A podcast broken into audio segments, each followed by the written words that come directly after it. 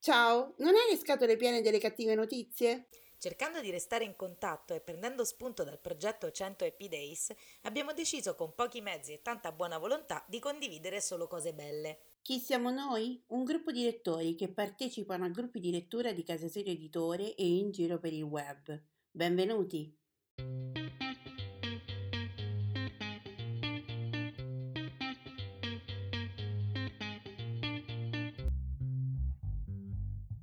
Ciao, io sono Simona e ti parlo da Rocca di Papa. Ciao, io sono Nereia e ti parlo da Barcellona, in Spagna. Mentre facevamo un podcast per Casa Sire Editore, abbiamo dovuto coinvolgere i nostri amici per dare una risposta più articolata a un nostro ascoltatore e ci siamo resi conto che la risposta collettiva funzionava.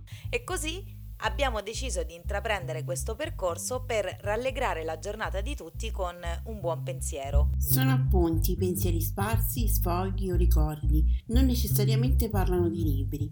Sono un modo per sentirsi e lasciare un messaggio in bottiglia a chiunque avrà voglia di accoglierlo.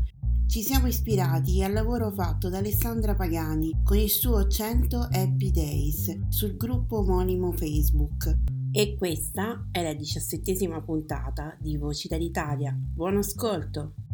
Ciao a tutti, sono Marina da Roma e oggi voglio raccontarvi un episodio che mi è capitato stamattina. Mentre andavo come al solito a comprare il pane, ormai per me questa è un'azione quotidiana, però questa volta sono andata presto, quindi sono riuscita a fare un po' di fila senza lamentarmi. E mentre ero là che aspettavo il mio turno, come al solito, si è avvicinata una, un, un'anziana donna, poverina, era una, proprio una vecchietta, macilenta, ehm, avreste dovuto vedere come era in difficoltà quando camminava, eppure si è spinta da casa perché aveva la necessità anche lei di acquistare il pane, e, ehm, si muoveva su un bastone, eh, tutta piegata, veramente mi ha fatto una tenerezza infinita.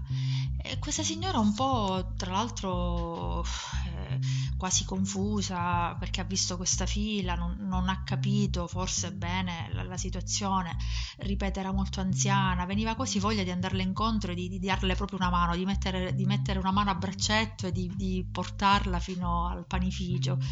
Eppure si è avvicinata piano piano e mm, si è messa, cioè, si è messa un po' in mezzo, ecco, non ha seguito la, la coda. Non l'avesse mai fatto, signori c'è stata investita da tutti quelli che avevano preso il numero, perché questo panificio fuori ha il numero elimina code, e l'hanno quasi aggredita, signora, ma lei deve prendere il numero, eh, deve mettersi in coda e noi che stiamo qua a scherzare, una mattinata che siamo in fila. Guardate, sono rimasta veramente sconvolta. Questa signora, tra l'altro piccolina, che diceva: Ah, sì, devo prendere il numero. E tutti, certo, signora, noi che perdiamo tempo, cioè antipatici. Allora, eh, ci sono delle azioni, anche delle reazioni che non, non, sono così naturali come si pensa, ecco. Del resto, cioè, noi ci troviamo in una situazione talmente irreale, cioè quella in cui siamo precipitati è una situazione talmente irreale, eh, che io credo che dovremmo essere obbligati un po' tutti, uso eh, il condizionale apposta perché non è così scontato, però dovremmo essere obbligati eh, tutti ad essere un, un, tantino più tolleranti, ad esercitare la pazienza, a usare maggiori attenzioni, essere più generosi eh, verso il prossimo. Ecco, invece quasi quasi il prossimo resta un nemico. Eh, anzi, forse proprio questa situazione in cui ci stiamo trovando, al contrario, incattivisce un po' gli animi, non so, io ho notato questo. E, e stamattina quando ho assistito a questa, a questa scena eh, veramente spiacevole, eh, mi sono un tantino avvicinato io alla signora per quanto potessi, con le distanze obbligate, eh, e le ho dato il mio numero. Ho detto signora prenda il mio numero, si mette al posto mio mi hanno guardato un po' male, però oh, io posso disporre delle mie cose come e quanto voglio. Quindi ho dato il mio numero a questa signora che mi ha ringraziato. Certo, io non ero tra le prime, ha dovuto aspettare un po', nonostante tutto, però perlomeno. Chiaramente non, cioè, quello che dico non è quello che sto raccontando non, non serve per diciamo per rendere onore ecco, al mio gesto generoso, non, non questo. Tra l'altro poi, parentesi, ho anche discusso con una signora perché ho detto ma scusate facciamola passare avanti ma che vi costa ma anche io sono stata un po' presa, presa un po' come, come, se fossi una pazza che diceva cose fuori dalla norma, per cui mi sono messa da parte e comunque mi sono accontentata di dare il mio numero alla signora. Ecco, non voglio sottolineare, ripeto, questo gesto quanto un comportamento che io trovo assurdo. Ecco, io, non è un messaggio positivo questo probabilmente, dovrebbe essere il contrario, invece sto quasi stigmatizzando ecco, una, una cosa che è una situazione che non, non va bene. Però io spero che Ecco, si possa anche qui essere tutti d'accordo nel dire che questa pandemia non deve imbarbarirci, eh, anzi, proprio questa pandemia, pandemia dovrebbe essere maestra proprio di solidarietà, cioè, vi prego, pazienza, comprensione, amore per il prossimo. Cerchiamo di coltivarle sempre queste, cerchiamo di coltivarli sempre questi valori, soprattutto verso i più deboli e verso gli indifesi.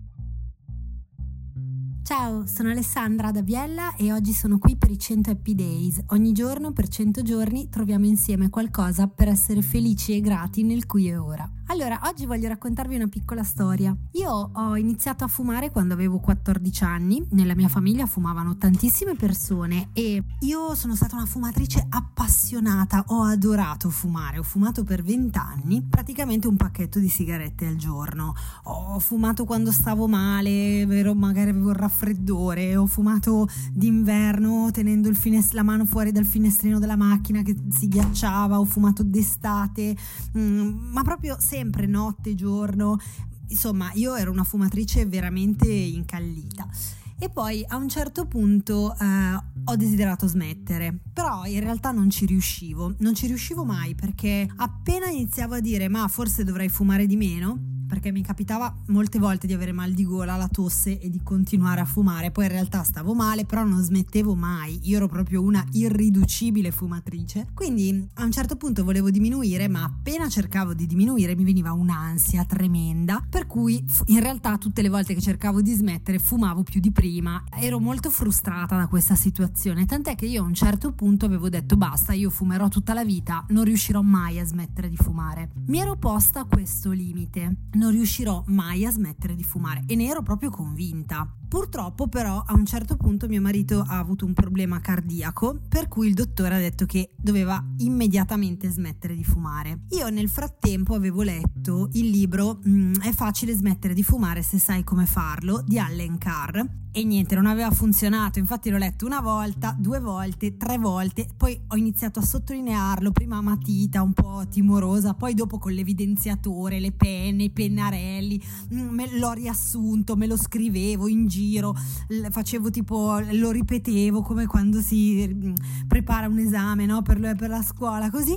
Niente, non, non ha mai funzionato. Fatto sta che quando il dottore dice a mio marito che deve smettere di fumare, io non so che cavolo fare, perché non è possibile smettere di fumare, anche lui fumava tanto, ma in due in casa, se un, uno deve smettere, l'altro gli fuma vicino, anche se noi fumavamo in realtà sul balcone, comunque insomma, alla fine ho capito che era arrivato il momento di lasciar perdere con questa storia del fumare che pure mi piaceva tanto, però da soli non riuscivamo, o almeno io non ero mai riuscita. Quindi ho scoperto che sempre questo famoso Allen Carr ha una fondazione che fa dei corsi di persona e ho detto boh, proviamo. Sono corsi anche abbastanza cari a dire la verità, però se vai in due praticamente paghi la metà perché appunto iscrivendosi in due si può avere un forte sconto, almeno all'epoca era così, poi era il 2015, non so adesso come fanno, a parte che adesso non si può andare, però non so, insomma nel 2015 se ti iscrivevi in due avevi un forte sconto, quindi diciamo boh le abbiamo provate tutte, proviamo ad andare e ci iscriviamo per il primo marzo del 2015. Era un seminario che durava dalle 2 del pomeriggio fino alle 8 di sera. Noi eh, siamo andati abbastanza impauriti, infatti abbiamo passato quella domenica mattina, perché era una domenica, a fumare tantissimo, perché avevamo appunto un po' la paura di dire oddio adesso dobbiamo andare lì, ci fanno smettere, chissà che cosa ci fanno, non lo sappiamo e quindi per il nervosismo fumavamo, fumavamo ancora di più, tant'è che siamo arrivati già un po' nauseati da queste sigarette. Insomma, eh, è andata bene perché eravamo circa 15 persone di tutte le età, maschi, femmine, giovani, vecchi, di tutto e di più, e questa coordinatrice che si chiamava Francesca che ci ha spiegato il metodo Allencar, lei è un'ex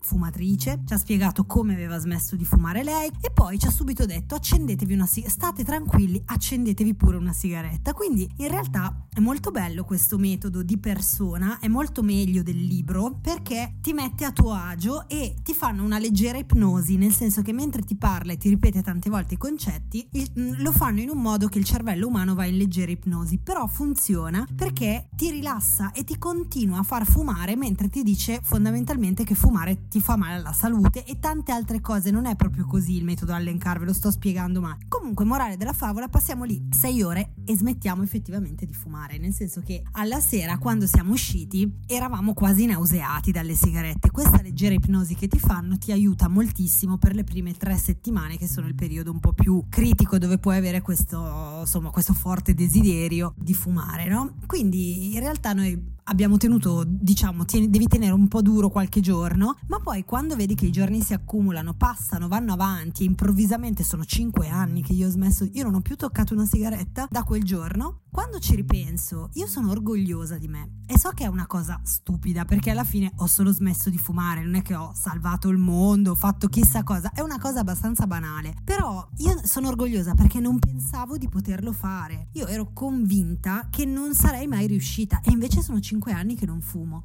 Quindi, visto che stiamo passando un momento un po' difficile, perché il momento che stiamo passando è difficile, io vi invito a andare indietro con la memoria in tutta la vostra vita e a ricordarvi quali sono le occasioni in cui siete stati orgogliosi di voi stessi, ma ancora meglio se trovate delle occasioni in cui avete superato dei limiti che voi stessi vi eravate imposti. Perché, e su questo vi racconto una storia, oggi mi spiace parlo troppo, lo so, ehm, la storia del pittore Lucio Fontana. Sapete che Fontana è famoso, è quello che taglia le tele, per dirla male. Speriamo non ci siano esperti di storia dell'arte in giro.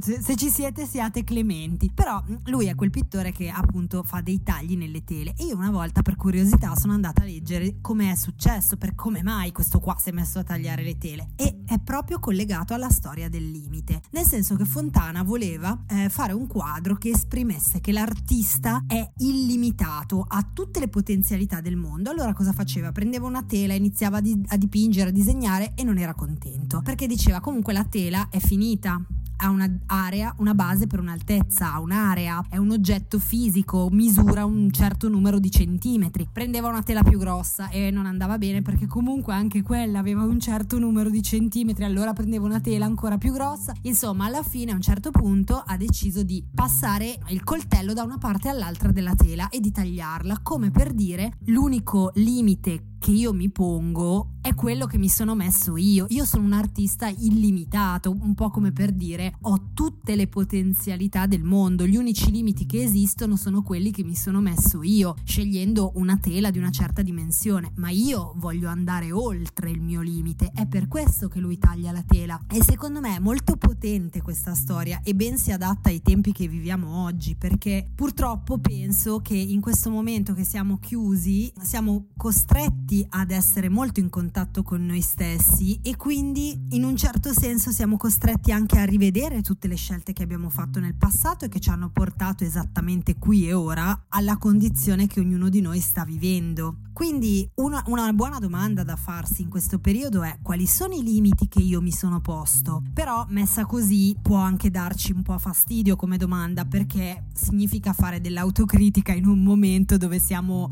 già un po' troppo sballottati.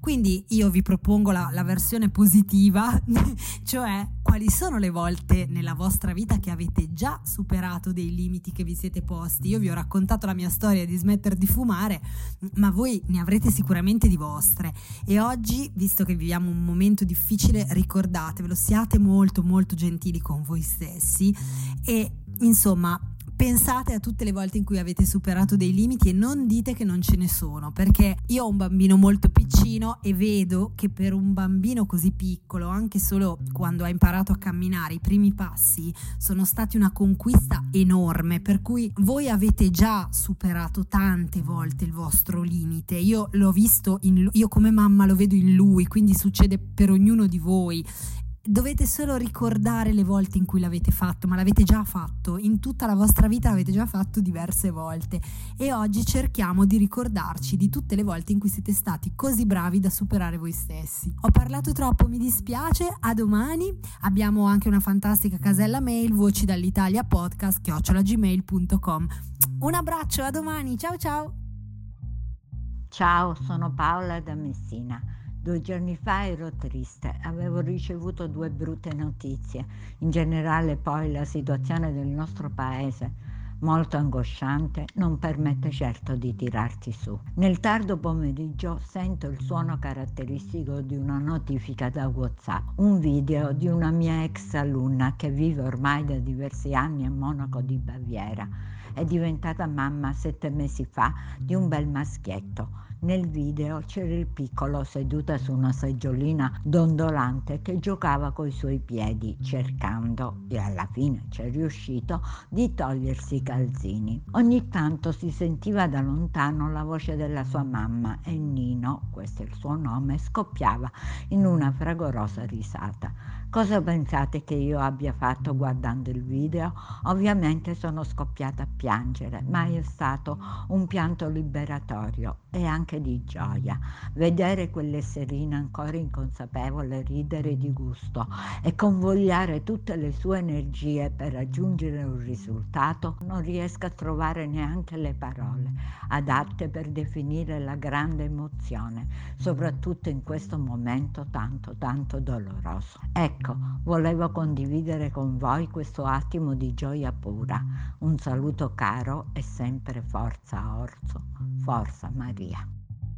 Buongiorno, sono Federica da Roma e oggi, primo aprile, voglio dedicare il, bra- il, brano che ho deciso di leggere al gruppo Bello, il gruppo bello del mio cuore, con il quale condivido il piacere di leggere insieme già da tanti anni. Il brano che ho deciso di, di leggere è tratto dal libro di Pia Pera, Apprendista di felicità, una vita in giardino.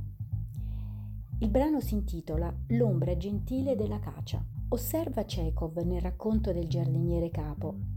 In un tiepido mattino di aprile è straordinariamente piacevole stare in giardino, ascoltare gli uccelli mentre i fiori, tratti fuori in libertà, si crogiolano al sole. Nella gelida Russia i fiori cercano scampo ai morsi del gelo primaverile nella cattività delle serre, tutti, non solo gli esotici.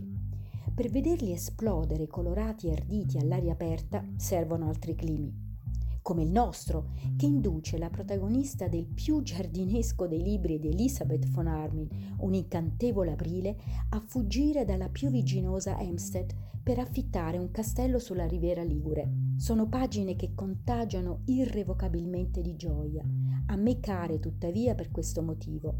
Accompagnano Sornione a riconoscere e cantare la bellezza splendida e generosissima del più vituperato degli alberi, la cosiddetta acacia Robinia pseudoacacia. Quest'anno attenderò invano di ammira- ammirarle dalla finestra di camera la fioritura lungo il margine estremo del bosco.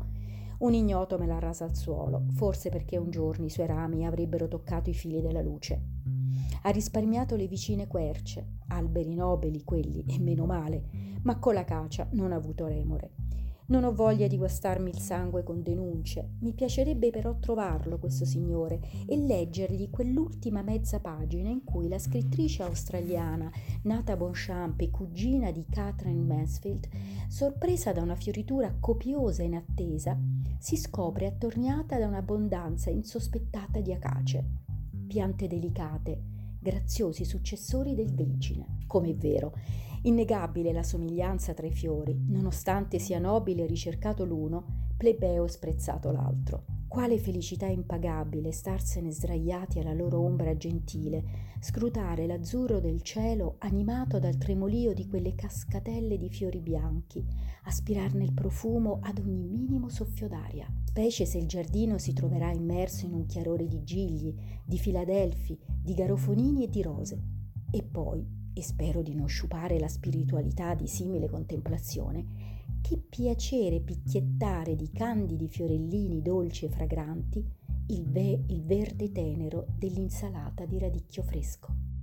Ciao, Francesca da Roma. Pensavo in questi giorni a quanti commenti e a quanti articoli sono stati scritti attribuendo eh, questa pandemia a un'interazione inappropriata dell'uomo con la natura o agli effetti eh, perversi della globalizzazione sulle nostre vite, a un eccesso di, di scambi, di commerci, di interazioni.